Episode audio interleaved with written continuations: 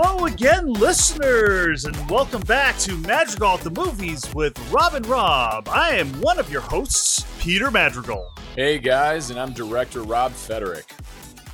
Rob Schulte here, and guys, we're going to America today.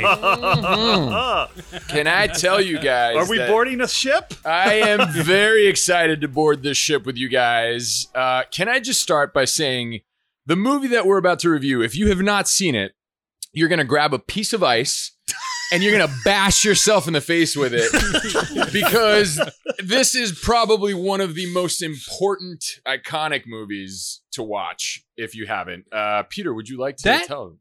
All right, everybody. The movie we are reviewing today is the movie Titanic. dun dun dun. Dun dun dun. I mean, that, Rob, like, I found it, it. It all. It's all in the name. Okay, that's what's in the name, as Shakespeare said. It's all in the name. That what's in the name. That's the name. Titanic. I mean, you can't. You can't even question this movie. It's like it's right there. That You're gonna when you watch this movie, you are immersed from the beginning to the end in this fateful voy- voyage of this of this ship that crashed in 1912. I completely agree. This is a a universe of a movie. And Rob, I know it was only like 30 seconds ago, but when you were saying that people needed to bash their head in, um, you didn't first say that it was because it was a great movie, which it is, but you said important. Is that correct? I did You say said- important because for many reasons, guys. This movie, at least for me and a generation, uh, you know, maybe some of our listeners are a little young and, you know, they maybe weren't even born when uh, this movie was out. But for a young generation of uh, of girls back in 1997 and a whole bunch of people, man, this movie was a cultural phenomenon. I Yes, mean, it it was. was everywhere. It was in the news. It was in the radio. It was in it, like everybody was talking about it. Everybody was parodying it. Par- parodying it. Sorry, everybody was you know like th- there was just Titanic fever everywhere because this was just a behemoth of a movie, and it won uh what five Academy Awards? No, The thir- 13. 13? Did it? Dude, yeah. Did it win thirteen though? Yeah. Okay, so it won thirteen Academy that one, Awards. Ben Hur and Lord of the and Rings. Lord of the Rings. It's true. Right, King. right, right. No, I'm, I was sorry. I'm confusing it with Braveheart. Braveheart was five. Uh, no, it won 13 Academy Awards, including Best Picture and Best Director, for a very good reason, guys. This movie just was a monument. I, it's a filmmaking in terms of, at least for this, and I'll say it with it. I'll leave it with that is the best dramatic special effects movie I've ever seen in my entire life. Here, here. Wow. Yeah. I mean, it's hard to argue with that. And uh, that's what I'm here to do today. No, I'm just kidding. I, this movie can we- definitely does not suffer from Superman 2 syndrome. oh man, I'm sorry I choked a little bit on that one. that's was all really- right. But Peter, we got we got some fans that agree with you and some fans that definitely disagree with you on some- Superman 2 oh. syndrome. oh, okay. Gotcha. gotcha. I understand. but I will say, guys, I will say, and I, and I'm going to quote the late great Bill Paxton uh, on this movie. Every time I watch this movie, it it gets me every time, man. Same. It it really does. It is a haunting movie that. It even though I know it almost word for word because I've seen it so many times, it just leaves me thinking about it and just being mesmerized by the whole experience over and over again, and and uh, it's truly amazing. Yeah. Guys, I would like to read the back of this double VHS set. Hell yeah! yeah. in yeah, front of it me. was a double VHS. Can you explain huh? to the the you know the, To the whippersnappers in this group what the double VHS is? Well, back in the day, um, they used to make VHS cassettes that we would be able to rent from movie theaters, movie theaters, movie stores. Regardless, sometimes a movie was so long Like that it could not fit on one tape, and so you had to get two. And that also helped when you were viewing at home because you could take a break and go pee in between watching the next tape An intermission. uh, that you could not do in the theater. Guys, Now- Titanic is so long, by the way, that like even the special edition DVD set that came out maybe like five years ago is two DVDs. Like, or Wow. No, no, Maybe it's, it it's was three. like, I, I. It's three DVDs. I mean, well, well, one there's of them's three the behind discs. the scenes. Yeah. So, but but it was two. two. Like it breaks it mm-hmm. up right before the sinking. Yes. It cuts it up because it just couldn't fit all on one CD. So uh, It's also yeah. like the perfect intermission point, and that's also something for our young listeners. Movies sometimes would have intermissions. Uh, hasn't been since about the '70s since that happened. But right. I digress. I will read the back of VHS tape one, and then I will read the back of VHS tape two. wow. So tape one goes Nothing on earth can rival the epic spectacle and breathtaking grandeur of Titanic, the sweeping love story that sailed into the hearts of moviegoers around the world. Ultimately emerging as the most popular motion picture of all time. Leonardo DiCaprio and Oscar nominee Kate Winslet light up the screen as Jack and Rose, the young lovers who find one another on the maiden voyage of the unsinkable RMS Titanic. But when the doomed luxury liner collides with an iceberg in the frigid North Atlantic, their passionate love affair becomes a thrilling race for survival. From acclaimed filmmaker James Cameron comes a tale of forbidden love and courage in the face of disaster that triumphs as a true cinematic masterpiece. Now, tape two. 1,500 people went into the sea when Titanic sank from under us. Six were saved from the water, myself included. Six out of 1,500. Afterward, the 700 people in the boats had nothing to do but wait. Wait to die. Wait to live.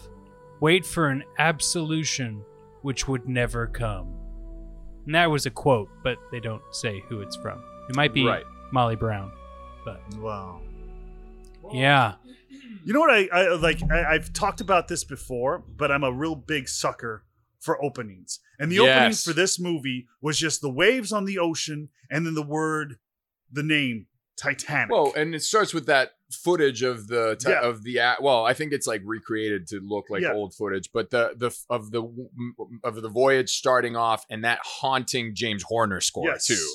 And and but Mhm. for me, it was like this. When I see that the title screen of this film is like it, it gives me this feeling of just an onom- ominous like an ominous feeling about something that uh, a disaster is about to happen but you know you, you you don't know you know you there's no escape from it you know goosebumps Well, Tit- I, I, I'm getting Titanic goosebumps of it just of I'm Peter getting just talking right about now, it. too. You know, And like it is part of history. So whether or not you know the the details of the Titanic sinking itself, especially in 1997, right?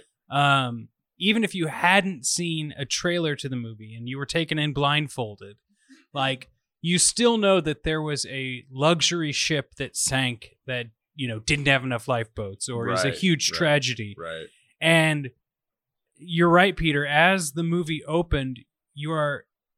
It is a magic trick of being taken back in time. It's more than just seeing something that is representing the past. Uh, there is a trick that maybe you guys know. I don't know, but it it feels like. I I mean maybe maybe I've got rose colored glasses on here, but like I I was taken back and it was For sure. exciting for me to watch this movie again. And I had not seen this movie well it's not since just but I- probably 1998. yeah Wow. exactly wow really Wow, because I, I tend Yeah. to watch it like every year or two, just because you know it's it's such an icon. But I, you know, Peter, what you're talking about the opening credits, it's funny. Like I remember I was living in Colombia at the time, and I went with my friend, my mom, and my sister to go see the film. And I just remember that that opening waves with the titles Mhm.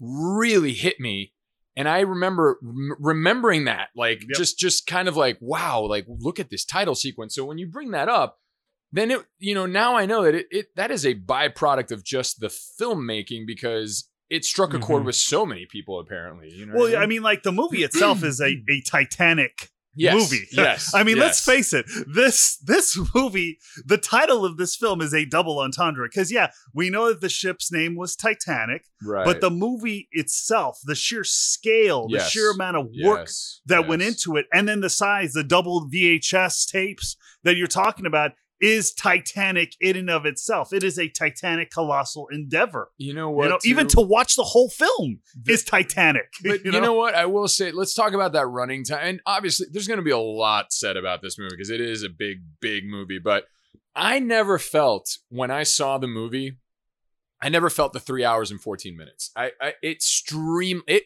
actually it went by so fast. And Mhm. rewatching it last night, I know I re- I think I went to bed like at two in the morning.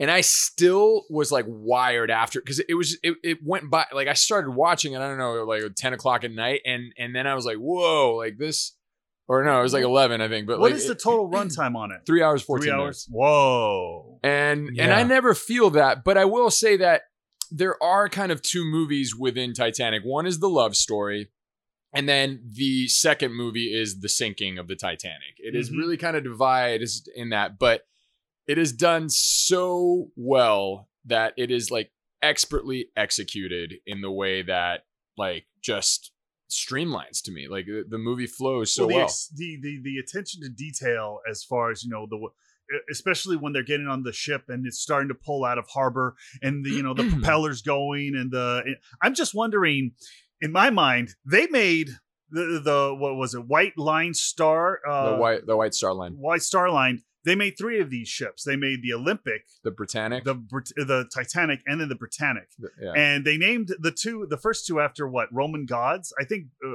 yeah they named the first two after roman gods so the titanic was a little bit bigger than the olympic so Yeah. the olympic gods got angry and sunk the titanic and the Britannic. well yeah the Britannic got sunk in World War II. no uh, was it world war ii Yeah, it got torpedoed. oh wow i thought it was a mine oh it, it or mine, matter. yeah. Well, yeah, it, was- it was in World War II. my point is yeah. is that the olympic gods zeus and and and poseidon they got Yeah. ticked off At at, man size. naming a greater ship after the Titans, who they defeated in ancient Oh, Roman wow. mythology. It's so funny how many ominous things you think about when you think about just the story of Titanic, excluding the movie. I think that's also why the movie is so impactful because it is such a mystifying and wondrous. I, I don't like to describe a tragedy like that, but but there is such a wondrous appeal that like it it kind of captivates you. This this crazy tragedy of this ship that was thought to be unsinkable and everything. But I want to take it back real quick to the movie, and I want to talk about two things. One, I want to mention at one point is the um, the way that James Cameron pitched this film because I think it's important from a filmmaker standpoint to review that. And the next thing I want to talk about let's let's let's start with the cinematic openings of the, this movie's. Uh, this movie starts in the present and it has one of the best cinematic openings I've ever seen. On top of just the credits, when you're going down to the wreck and everything like that, like the wreck you're seeing in Titanic, the movie, is the actual Titanic wreck. James Cameron Mind went blowing. down there, and I'll tie that into the pitch later when you know we make our comments on this. But we introduce Brock Brock Lovett's character. We introduce Rose's character as an old lady, and all of it, like on the Keldysh ship, it is so cinematically well done. It is something that captivates your interest. It, you see these character moments like when Rose is getting off the helicopter and all the bags are coming off and they're saying doesn't you know travel light, right? But like all this build up to this mystery of the story, it is so so well done that even like when we go to the past and we see Rose climb out of that car, that Yeah. shot from overhead that Yeah. it is so cinematically well done to introduce you to the characters in the world that Titanic just grabs you from the beginning and boom, you're you're along for the mm, ride. Never lets go. Cameron's a fucking fantastic at putting you right into the world of his films. Like, look at the beginning of T2. You know what I mean? Like the skull getting crushed, and you were just like, It's so okay, good. I'm in the middle of the war zone, you know? And then in Titanic, being underwater and seeing all that. God, you're absolutely right, Rob. He does have that ability to really put you into that world and make you and mesmerize you to the point of like, wow, I, I'm actually living this experience with these people on screen. And movies, guys, unfortunately, as I was, I I watched this movie on in full HD, which I don't think I've ever watched in HD before, and I was blown away at how the effects are holding up. You know, I can see some things, you know, being an effects guy, and you know, I can see through, you know, a little bit of the smoke and mirrors. But the thing about this is that nobody makes movies like this anymore. Nobody. Like th- a movie like that, you don't. The look and feel of this movie, uh, like I don't see that in modern day film, unfortunately. Well, you know, to to uh, continue your point, this movie is so good that is, it, I think, apart from maybe The Matrix, it is the most memed movie ever. Okay, first you have. And then you have uh, uh, the rose, the rose kiss, their, Oh, f- yeah, their first and- kiss on the on the bow of the ship, and right. draw me like your French girls. uh, and then uh, no, the, Mhm. and then the and then the art scene, like when Right. when he draws her. Jack, I want you to draw me like one of your French girls. Wearing this. All right. Wearing only this. But then the most memed, especially today, the most memed scene, and uh, all the uh, you know the, all those are good, Yeah. but the most memed one is when Jack's trying to get on the raft and he can't get on the piece of wood because uh, Right. so now everyone's all like, he could have survived too. You know that James Cameron addressed that, right, guys? No. So apparently, you know, it's like 20 years later, and, and like they're asking him, it's like, well, like, why couldn't Jack just climb? Like, they could both fit. And he's like, listen, guys, this is an art full film. It's art, right? Yup.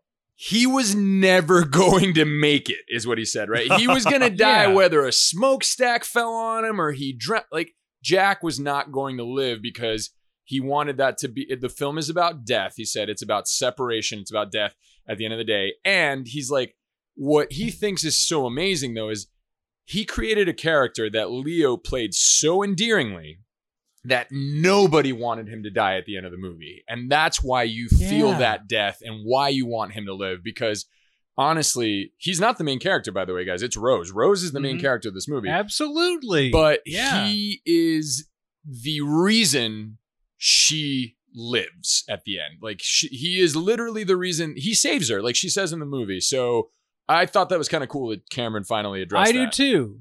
One, I think that it's it's like, especially Peter, you're talking about the memes. It's you know, people like to have fun with these sort of things. Like I figured this out that the, all these like Hollywood experts missed in their movie, but it's like, no, no, no, no, no, no. I wrote the story. It doesn't matter what the f- it might look like to you right Yes. now, but I am trying to tell a story, and that story involves loss, and that story involves, you know, emotion and connections that we make, and how they can be broken at any point in time.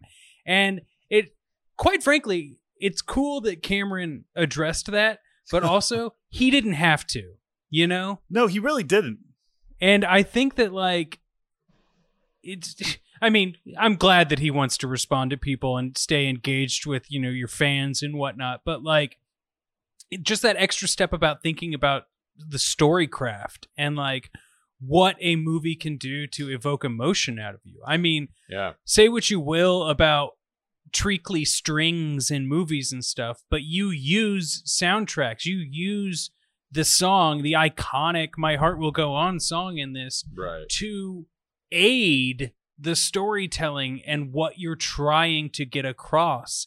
And I think that whether that be the death of uh, Jack in this film or whether that be the strings rising when they're kissing on the bow of the boat, you know, like this is about evolved relationships. I'm explaining what you guys are already agreeing with me on, but you understand what I'm getting at. So- like I want to pose a question, Rob, uh, and I think I want to pose it, and I think we should answer it at the end of the podcast. But okay. Uh, do you guys think? And Peter, Peter actually called me earlier this morning to ask me this question, like you know, like because I think the Ti- Titanic just, like I said, it just sticks with you. It, it, it it's, it's, it's a. I, I can't even describe it in words as what this film is emotionally for uh, for people. But, um, is Titanic a perfect movie? Right, and I think we should address that at the end.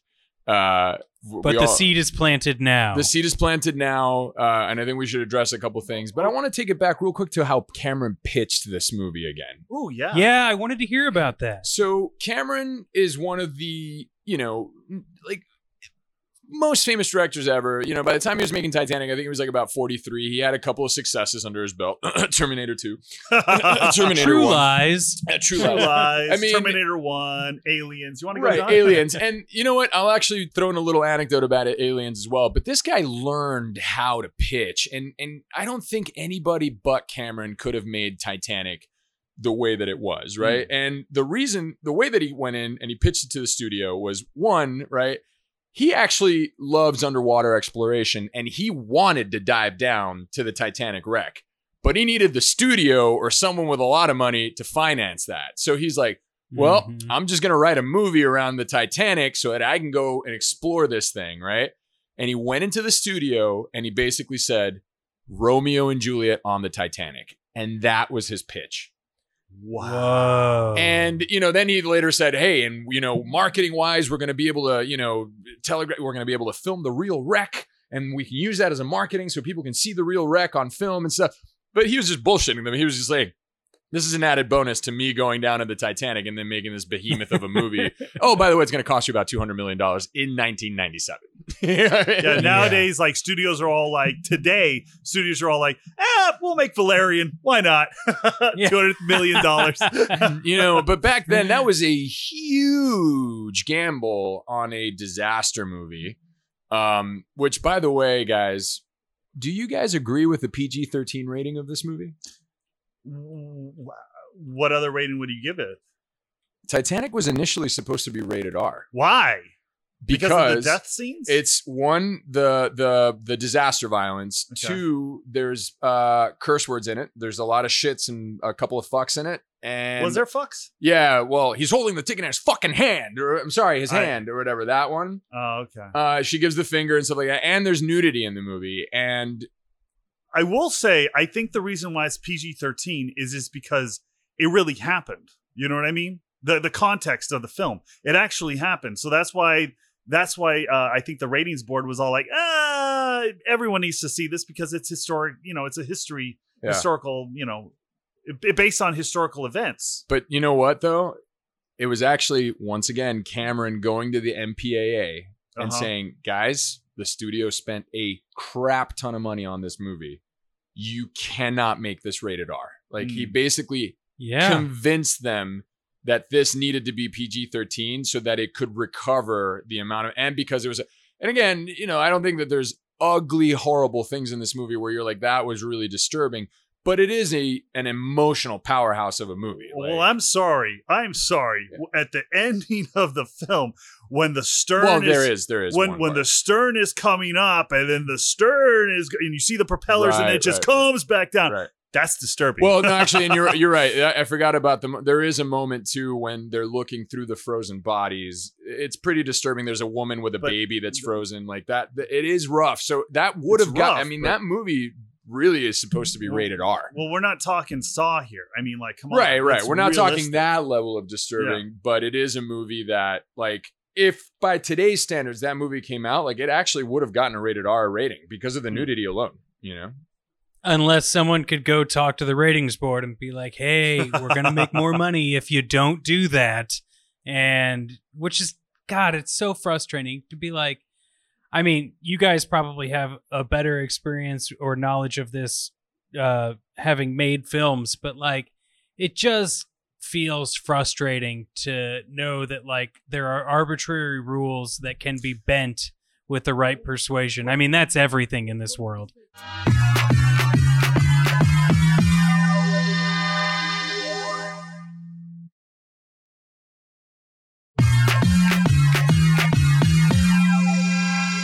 I got a question for you guys. Do you think that there's any buried treasure in that in that uh, ship still? like, you mean like, is there a heart of the ocean down there? Yeah. uh, diamond. Yes. Mhm. I, do, I I'm I'm assuming that now pretty much any artifact that is recovered from the Titanic is worth quite a bit. It- Just from Yeah. the standard of how to recover it and everything like that. But I think people have shunned So against it. anything would be treasure at this point. Is that what you're saying? But I don't yeah. know. mean, there is. I'm sure there's diamonds and stuff down there. There was a lot of wealth on that ship. All right, guys, we got to go to the Titanic. Well, if you want to Uh, dive, ring, ring, James. you know, uh, yeah, yeah. If you want to dive two and a half miles underwater uh, to get there in a, in a small submersible that is probably smaller, like I think the space to fit people is smaller than a car. wow, So I don't know, man. that's crazy. I don't know if I feel 100 percent about wanting Here's a here's a good question for you guys because uh, in watching this and especially toward the end of the film, things get chaotic very very quickly on that Ah, ship. Yeah, I mean, let's face it. Like when people start sensing the doom is near, the end is nigh. They start eh, like like we just I don't know what it is. Just everything just gets chaotic, right? yeah. I got a question. human nature, man. Yeah, exactly. You know that they tried to depict the sinking as much in real time as they possibly could. That's why that it's the longer portion of the film, but it, it's made that way to kind of simulate the real time aspect of the sinking. Wow. Well, wow. um, so here's my question. so that the dread can sit in. Exactly. What if we were in that situation? What would we do? You know, I was thinking about that last night actually. But the thing is, I'm coming in it with knowledge that this fucking ship's gonna sink, right? Well, I mean, like at a certain point, What- guys. What, class are we? Oh, I'm, 'Cause I'm that makes a difference. Playing the drum. I'm in the basement playing the drum too. So we're okay. So we're doing the We're the th- challenging we're one. the- we're doing we're it from third class. us three are third class citizens. There we go, baby. we got the real struggle coming up. All right. Uh, Rob, you want as go? much as I'd love to wear a tuxedo every day. Oh, Yeah, hell right. no. slick your hair back and have some brandy and cigars. Hey, I could do that anyway, I guess. Hey, Rob. So, what if you Yeah. were on this ill-fated voyage and you were a third-class passenger? What what would you do in this situation? well, let's say I get past the locked off gate. Yeah. Right. The hell was up with Like- that? Right. That's that's just that's fucking class system bullshit. that is from cruel. and yeah, cruel and unusual Oh, yeah. just because of money. Um and let's face it, probably a whole bunch of other things. But um I think I would definitely be pacing around the boat. I would be trying to I would know that the end is coming or something dangerous is happening. I would definitely not know that the boat was going to split in half. Um, I'd probably be thinking it was just going to slowly sink at the level it is at. And I would be looking to see what the boat system is like. And then as I started to realize what was going on, like, I think I would have to, A, morally and of the time, you know, be the women and children first. You just understand that this is what happens. You know? Right.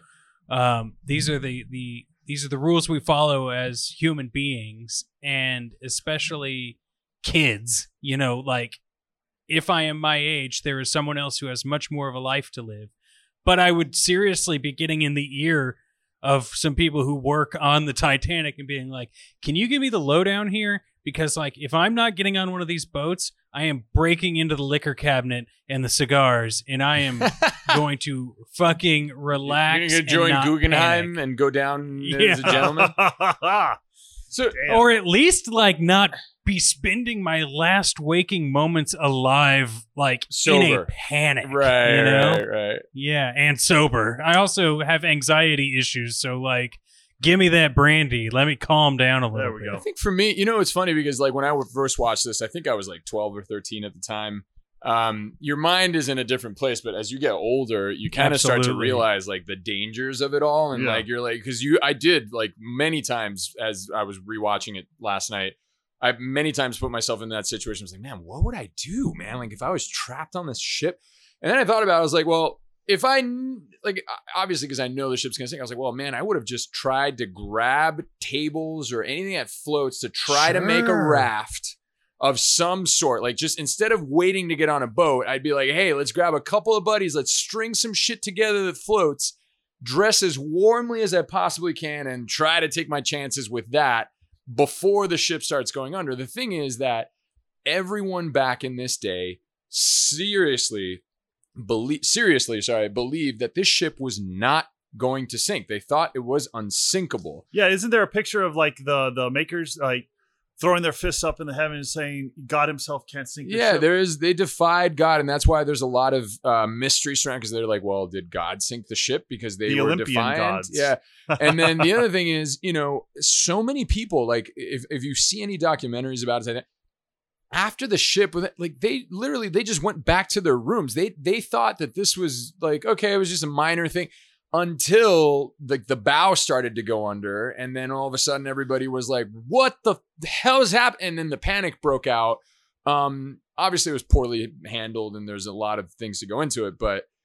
I think I would have done that. I think I would have tried to craft some sort of raft, wrap up in as many layers as possible. Or there's one shot where this dude, as the ship hasn't really like gone into panic mode yet, but it, the, the bow is kind of under at this point, and they're lowering some lifeboats, and a few people fall over and land in the water, but it wasn't like a big fall for them, right? Mhm. They're still swimming. I was like, well, why not just jump there and then try to swim one of the lifeboats and be like, what, you're going to leave me out here to die? Like, get, Yep. get me up in here. And they might have Mm, taken you in. Yep. because it's before the point that like thousands of people hit the water. Well, you got to realize too, like some of these boats were not being uh filled to capacity. Right, They were just being right. half filled, you know, quarter Right. filled. It was not, you know, so you that would have given you a chance too. Um What would you have done, Peter? Oh, I would have found an axe and I would have probably like cut some wood up and uh and and made and made a raft, you know, kind of like the raft that um that uh Rose w- ended up on, you know. Peter like, and I made it. Peter and I made it. boom baby. I would have like and then I probably would have gotten a couple of uh couple of bottles of brandy because um I because I, I'm taking from both of you guys because uh brandy keeps you warm Yeah. guys. You know what I mean? Yeah. So you're out there, you're drinking a little bit, you're keeping your body warm. You know, you're rubbing your chest, your arms would take care of themselves. Uh, Batman Begins, everybody, and uh, and uh, um, yeah, you just float out there for a minute. The one thing that would have probably freaked me out is like, okay, is anybody coming to save us? Because the one shot that really, really spelled the like, you know, just just how do I say it? Spell the doom for me in this Yeah, movie, or like you know, know just what you're thinking. yeah, it was that one shot where they're shooting up the firecrackers, and it was a wide shot, Yeah. and it was darkness all around the ship. And you have this one speck of light coming from the ship, Right. and then the fireworks going up to signal where they're at, and everything else is darkness, It's just like utterly alone. utterly alone. yeah. That that you're right. I mean, I just- as soon as you said that, Peter, I was like, that. I know that he's thinking about that shot because Yes. it does spell doom. Like nobody's coming. Yes, exactly, and you are alone. The one thing that I will say that that is working in your favor is you don't have to worry about sharks. Yeah, well, not the in the truth. Atlantic about at that time. But you know what's it's funny, like you look at some of the documentaries back then too, they apparently there was a ship that went by that was actually because apparently passengers like testimony says they saw the lights from a ship. But that apparently that ship thought the fireworks were a celebration and that Titanic was it, and they ignored the call. Like there, there's a huge documentary. Who's on the radio? Who's on Ap- the radio? I don't know what it is. I- There's a documentary about it. It was about the ship that supposed because it like supposedly the ship didn't see anybody because there was a phenomenon that happened that night in the water that made it was like a stream of this cold water that comes in and it makes the ocean as calm as a pond. Like it's like a flat water thing. And you see that in the movie. Like it's like this flat water that looks like a pool, right? That happens, and apparently it creates this fogging effect or whatever that like a ship from far away would not see the lights of Titanic. And that they wouldn't know where it was because apparently they did answer the distress call and they didn't see anybody. So like there's a whole thing about it. Um I don't know how much we want to get into the whole thing about Titanic. I, I feel like we we digress, but uh I say, listeners, leave it as a rating and review on our Apple Podcast because I want to hear more about that. but um, Um, I want to bring up something, guys. Like, let's let's talk about uh, before we get into this more of the sinking and stuff like that. Like, I am one to thoroughly enjoy the love story in this movie. I don't know about you guys. I am glad you brought that up, Rob, because this. Uh, I'm gonna get a little personal on you guys. Do it. yeah, do it. This was the first time I saw my dad tear up. Really? Was at Titanic. wow. and this was i think the third time I had seen it in theaters. I saw it three times in theaters. Once with my mom, once with friends, once with my dad. Um, and I was in junior high, and we were we're all relatively around the same age, and I think there's a part of me who, at that time, 1997, I had not a whole lot of world experience, not a whole lot of emotional experience, a lot of parent defiance in, you know, junior high.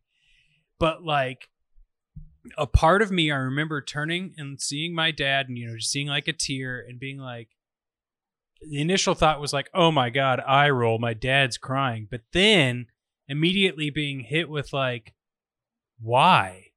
Why is, you know, like, and then like thinking about that, like, oh, it's because, you know, this is, this is love, you know, or this is what people want to achieve in terms of love. Yeah. You know, this is like something, this is a connection between Rose and Jack that people long for.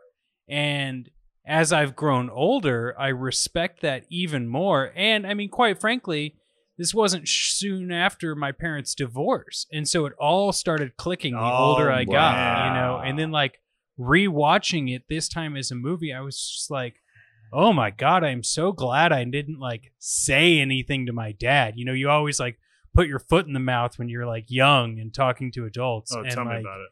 thank God. But it was such an eye opening moment for me that, like, it's a tragedy, which is emotional.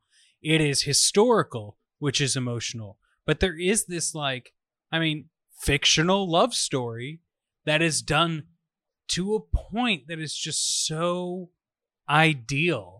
And it's just hit, it's hit with an iceberg, you know? Like, it's crazy. So that's that's where I come in on that part. It was it was a big moment, a big life realization, I should say. But That's even, amazing.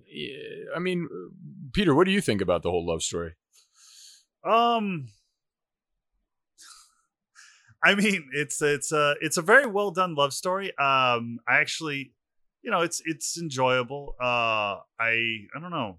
I, I uh, like it's just a love story to, To, me. to me, though, the reason I reason guess why I'm not. I don't have the sensitive. side. And maybe but it's not so much about the sensitive side of it i think for me is it like the entertainment value of the part Oh, yeah, of the well, yeah. portion of the movie without the sinking because you know obviously Well, I, like what I see about the whole situation is that she's in, obviously intrigued by by Jack. You know, she's obviously on a quote unquote slave ship Yeah. traveling with this guy who she doesn't love at all. It's an arranged marriage. you yeah can in a tell. time in a time where I mean, by the way, yeah. Billy Zane just kills. yeah no he's so He's good so in this good. movie, man He was supposed to be like a seething. yeah, I know, right? He was supposed to be like a big movie star, and then all of a sudden it's like, uh, And I don't- you know what what happened to like i'm gonna tell you other than Zoolander, this is the only thing I see him. Listen to your friend Billy Zane. He's a cool dude. But you know what though? I, I gotta tell you guys, I don't know why Hollywood disregard. I think it's because Billy Zane went bald and like he lost his boyish good looks because like he was a, he was like a different. He's not like he's not the Leo good looking type of dude, but he was like a different like classic good looking sort of a Yeah. movie star. But he is a phenomenal actor. Oh, like, Oh, yeah. like he is really good, and I don't understand why he hasn't had a resurgence because that guy is damn well actually he was he was in a show uh, i forget what show and he was doing really but he gets killed in the first two episodes or something Well, I'm as far as the love story goes, yeah, it's um, you know, it. I mean, it's something that she was hiding for her entire life, and finally, you know, her seeing the ship, the Titanic, brought it out of her. You yeah know, like uh, and uh, you know, I think that maybe, maybe I'm being too cynical here, but the, she should have maybe helped her kids out with the with the jewel. with the heart of the ocean She could have helped She could have helped multiple generations. which with by the way that diamond would have been worth about 200 to to 300 million dollars because if it's worth more than the hope diamond that's kind of the estimated value of the hope diamond Yeah. is about 250 to 300 million Yeah. So I think honestly, she was a little selfish on that part, yeah, but you know, yeah i let it go. But I mean, I will say, and we might get into this towards talking about it being a perfect Sure. movie, um, in terms of a script. But Peter, you know, wealth ruined her life True, until true. she met Jack. True. So that's something to No, think about as well. here's the thing. Like I- I'm just being cynical, but as far as the meta, Real easy to say wealth ruins your life when you're wealthy, but well, the meta, um, the metaphorical design of that entire of the Hope Diamond is like right. her. I mean, not the Hope Diamond, The but heart the, of the the heart of the ocean is that her heart is still with Jack. You know, what I mean? right, right. That's right. why, and and Right. she Mhm, still con- mhm. she still held on to that heart, and then she decided to give it back to the ocean Right. with Jack. Right. You know, so I get, I understand the met, uh, the true. No, I and I understand the think it messaging also- behind it, but it ties into Brock Lovett's story too, where like at the end he's talking to Lizzie, who's now James Cameron's wife, by the way, that actress, uh, the blonde Oh, girl, yeah. and he interesting. and he throws away the cigar and he says, "I was saving this for when I find the diamond." And it's like at that point he realizes like he's only ever been about the treasure and the super. He doesn't. He never realized that this was so tra- and he even says he's like I three years and I never let it in and now he did and hmm. he's changed in the sense that like wealth and all that is just so insignificant to the whole tragedy that happened and and I think that's the whole point is that why Rose let that go or whatever but I will say going back to that whole love story like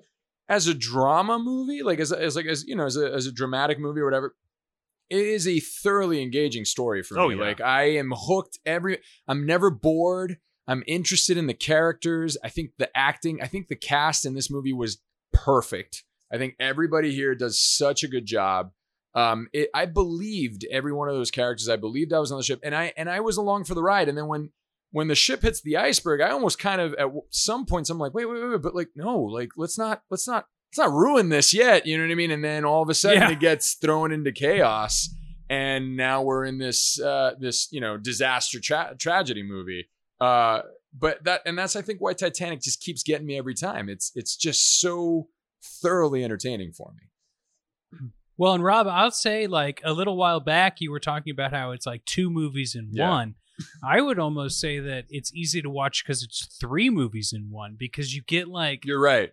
Uh Jack Jack's fish out of water story and like we get to learn about the Titanic through him because he could only dream of ever being on the Titanic and so could we as an audience. Hmm. And so then you get that, then it like seamlessly merges with the love story, which seamlessly merges with the ship sinking. And it's like the moment we are like really into one of the stories, it like transitions into that next story. And it's, it, yeah, it's so easy to watch because it's just such a well done three stories quilt, I guess. You know what's it is a? Titanic story. I didn't think about this, but like yeah.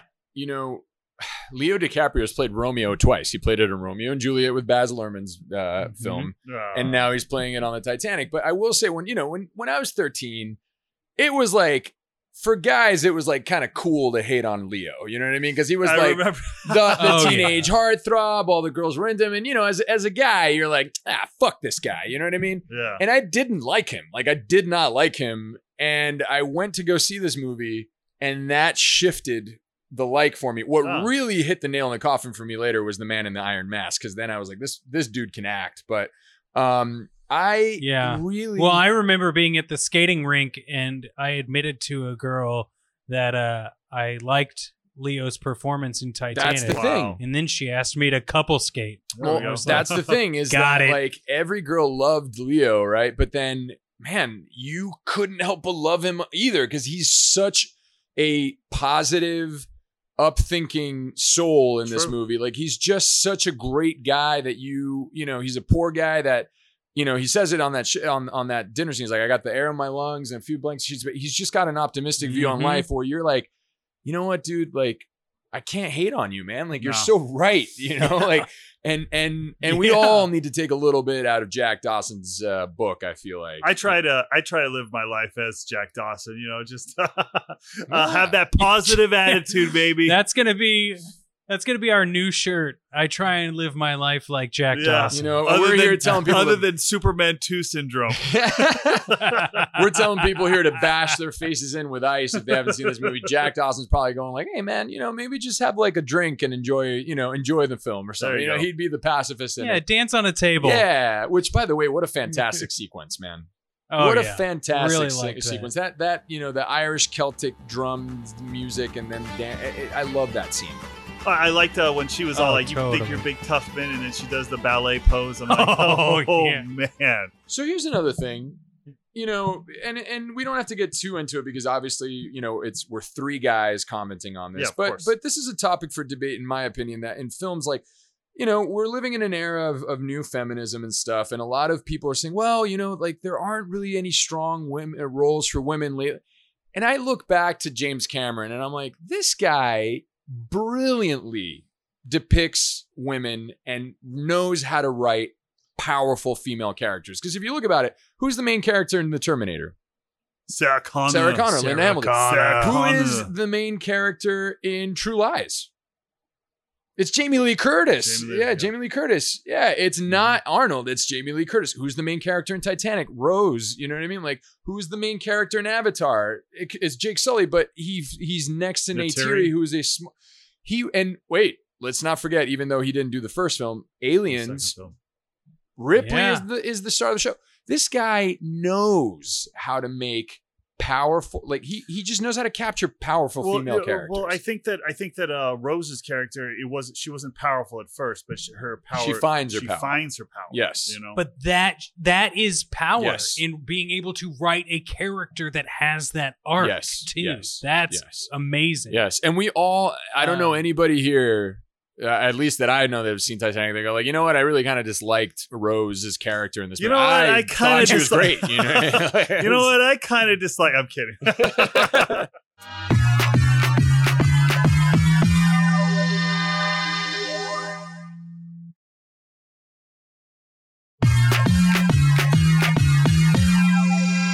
So before we get to perfect script uh, or perfect film discussion, I did want to ask you guys if you had any uh, memories that stuck out to you from the Titanic fever.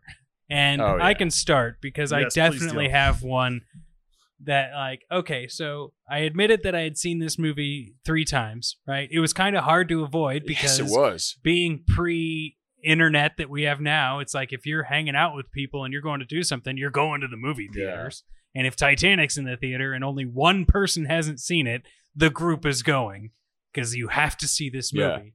But I remember sitting in like my English class or something, and there was uh, another young woman who sat behind me who was so enthralled in Titanic lore that I remember it being a topic of discussion amongst a lot of people, and then it dwindles a little bit, and then it dwindles a little bit, but then she kept bringing it up, and then one day I remember we were watching a movie in class, and I just was like cracking my back or something, and I turned around, and she is reading a different fictionalized Titanic Wow. book wow. like not even a historical book i'm sure it was based on like certain aspects of it but it was a different story taking place on the titanic and i was just like wow they got you hook line and sinker like i was just thinking about that and like Wow. i haven't thought about another movie that has crossed that many paths into like wanting people to like learn more about it or just like live in that Yeah. universe of Titanic except for maybe Jurassic Park which we've already Right, covered on this right, podcast right. but like that was more just like I want to learn about dinosaurs Yeah.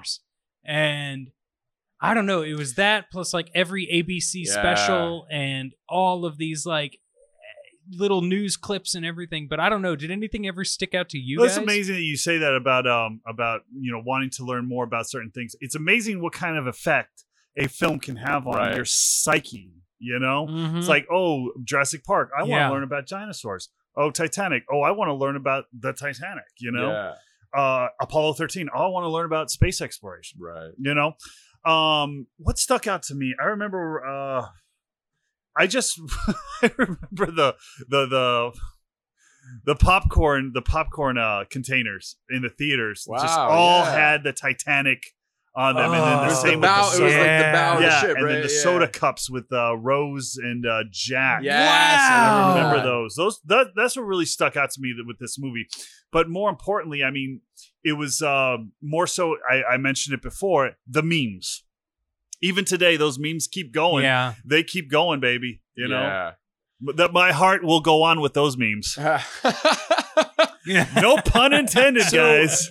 Also, before we do sign off on a perfect movie, Maybe I a little do want to touch on a little bit of the special effects because I think th- that needs to be addressed. Oh after god, this. those special effects are Right. beautiful. Yes, please, Rob. But but I will say to answer your question, Rob, I you know I think my dad bought me like a replica newspaper of the Titanic disaster and stuff like that. And there was it was everywhere. I mean, there was a Broadway musical Oh, about it at one point. Like everybody, every, Yeah, my high did school they really? did that Damn, musical. that's ambitious. Like, that's ambitious. insane.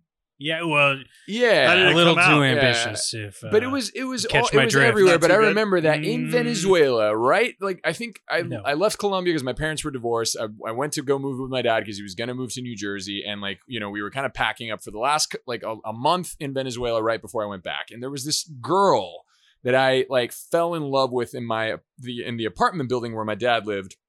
Uh, her name was Annie, I remember, and she had this curly, wild hair, sort of like Rose. And I remember that they opened up in Venezuela this attraction, which was kind of like a, you know, like Halloween Horror Nights. They have their mazes and stuff like Yep. that.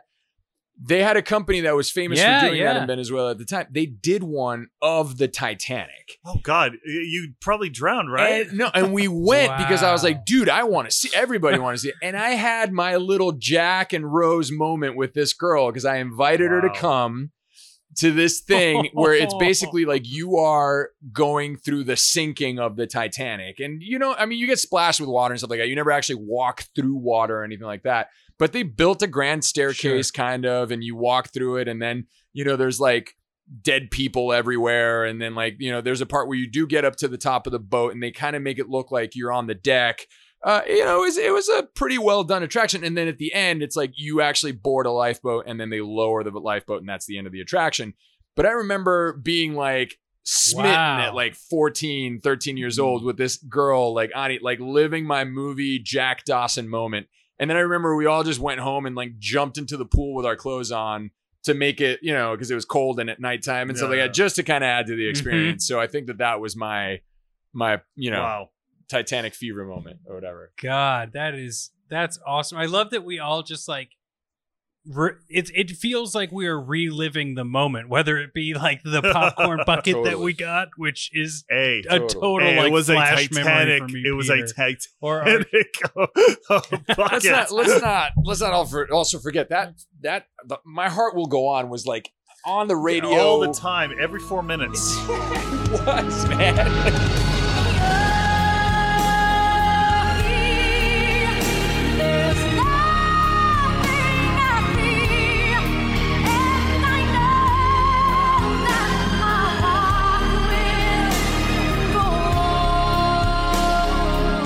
Kept on going with that Celine Dion, baby. I I largely think the reason why Celine Dion is so popular is honestly because of Because that of that, yeah. Oh yeah. Oh yeah. I mean, I can't imagine. I can't name another Celine Dion Yeah. song. I know they exist, but in my limited Yeah. scope of music, like, So- that is her. Uh, but Rob, do you got some well, so I do have special effects talk? talk, because I Special think it's effects? important. This movie was extremely cutting edge for the time.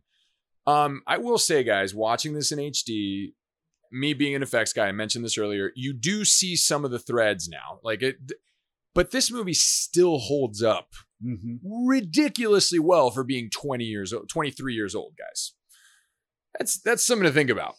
Yeah. Peter's looking at me like, "Oh Absolutely. shit, like, we're uh, that old." That's worse than hearing Gladiator. It is 20 a 23 year old movie and it still holds. I mean look I me being a visual effects guy like I can see moments where there's green screen because you can kind of tell by the the spill um you know there's scenes where like the where they at the beginning when they're going off and you see the dolphins jumping they actually photographed a ship sailing they just Mhm. kind of Digitally. superimposed the Titanic over it and I can sort of see the line and stuff like that you can tell when they're using models and not. But the thing about this movie is that I never once, even watching it now, I don't feel like I'm watching a CG fest of special effects. Yes. It feels real. It feels more organic. Yeah. It feels more, there's more texture to it because there's a lot of practical effects in the water. And like, I think if Titanic was made now, they would add so much digital water and so much digital crap and like overdo the action to the point where it wouldn't it would kind of take me out of the story. I think. Yes, I agree with that. Uh, speaking of action, I like when Billy Zane's character Cal Yeah. snaps and he just like Yeah. takes the gun and just starts shooting. And that, yeah, yeah, and that water shoots up like a mile after he shoots the, you know, down the staircase and stuff. Because you know, that- Going crazy. Well, it's like just to say what you're talking about, Rob. Like, take a look at Titanic, and then take a look at Greyhound, and and you can totally see the difference between, um, in my opinion, tasteful special effects and you are in a green box. That's what I making mean, a movie man. On a That's Wait, what I mean, movie you did know? you say? Uh, Greyhound, which is the Tom The Hanks World War Oh, yeah, movie, oh, that one. Uh, World War Oh. II. See, but that that's the thing. You look. I Yeah. even saw the trailers for that, and I was like, "This looks like a video game to me." And Yes. and and it's sad that we've gotten to that point where Yeah. we rely so heavily on CG as the film language now that you know you look back at Titanic, and Titanic was meticulously planned by a like an obsessive director that was just all about attention to detail, and and I think that that realism that Titanic brings, if it was mostly CG'd. I don't think it would have been the movie that it was. And it's because of that I'm going to segue into why it's Absolutely. A perfect movie. Let's do it it. is a perfect movie because of the Ooh. attention to detail. Wow. to me. You know what I mean? Yeah. It's not just the acting, it's not just the story, it's not just the love story, it's not just like, oh, we're going to watch the sinking of this huge ship, but it's the attention to all of those things that make this a perfect movie, including all of the uh, uh, bows and ribbons. You know, you see the Right. engine going, the propeller going, you know, all Yeah. that stuff to me make this a perfect movie. Did you know that the stars that they actually show were accurate to the constellations and everything that were viewed at that time? Like that's the level of detail Cameron. Wow. it. That is amazing. So, Rob, uh, Rob w- did perfect movie or, or Well, this is hard because well, it's n- it's hard because of only one Oh. Is? aspect of the film for me, and please convince me otherwise Oh, okay. if you guys can convince me. But like the attention to detail, I love. I love their the interweaving of the storylines. I think the three hours and fourteen minutes does fly by. I think it is is Mhm. paced very well. Um, I feel for the characters. The majority of the characters that we get to spend time with do seem to have depth, which you could easily, you know, skip over in a movie like this. You could just focus on Jack and Rose. But one thing that really jumped out to me is like okay, the present Okay. day sequences. I think that the present day stuff is okay. Um, but when Rose is introduced and she starts telling her story, we Mhm. go back in time and then it is like almost an hour before we come Yes. back Ah. to the present day. Yes, It's yes. like 40 minutes or something. And then we come back to the present day and she's like, and that was the last day that they saw the Titanic Sunlight, saw yeah. light or something like that. Yeah, sunlight. And then we go back into the past. She starts Yeah. telling her story again, and it's the whole Right. draw me like your French girl scene. And then we come back to the present again like 15 minutes later. Hmm. And I felt like that broke it up in a in a way that felt disjointed on this most Right. recent watch. Like I didn't need it to Gotcha. come back again. And that is what's keeping it from a perfect film for me right now. But I as I'm even saying that out loud, it didn't stop me from wanting to Right. continue on with the Mhm. movie. You know what I mean? It just that is the one blip where it's like, you let me on this roller coaster ride that went for an hour, pulled me out of it, put me back in it, and then it pulled So- me. You know what I mean? It was like, why So Rob, I think I got the right answer here? for you, man. Because I'm gonna say, hands down, for me, Titanic Okay. is a perfect movie, if not the perfect movie. Because I, I I do have you know a list of my favorite movies. Titanic is definitely in the top five, right? And you know, I you know for me, I prefer other movies Mm-hmm. in terms of like my favorites. But I will say that I think that no, there is no other movie like Titanic. Titanic is a one of a kind phenomenon because it is even even James Cameron can't explain agree. it. He's like Yeah. it was just one of those movies that just that movie is perfect. Like look, the cast is perfect. Mhm. The soundtrack, like the the actual soundtrack is perfect. The visual effects are perfect. The like everything about it is a it's it there are no flaws in that movie, in, to my opinion. And it's got something for everyone. It's got the love, it's got the intrigue, it's got the drama, it's got the action, it's got everything. And it's so perfectly balanced that to me, and again, I, I told you guys at the beginning of the podcast, every time I watch it, it gets me every time. I will be thinking about this movie for weeks now because of the impact that it still carries Mhm. with me every time I watch it. It never feels old. Um, I will say that the present day moments serve to cause just enough breaks for the audience in the story to propel you into the next step of the of what's going to happen in the Riven. It's going to prepare you for, you know, we're going back, we're learning about Rose and stuff like that, and it's a while, but then we come back and it's like we've been taken on this journey, right? And now they're going to give you a little bit of a break of that, and they're mm. going to explain that this is a, an important love, and they tie it to the present because the ending, and I have a question for you guys, is this is very important that I want to know. The ending is important to end in the present for it to all kind of come together and and and like highlight the impact that the tragedy had, right? Yeah. So I think that those present day moments serve as good little breaks, humorous breaks, because then we're going to be hit with a lot of tragedy. You know what I mean? So I think that it was important to kind of go back in that, right? Yeah. Lastly, though, does Rose die in her sleep at the end of the movie? Who?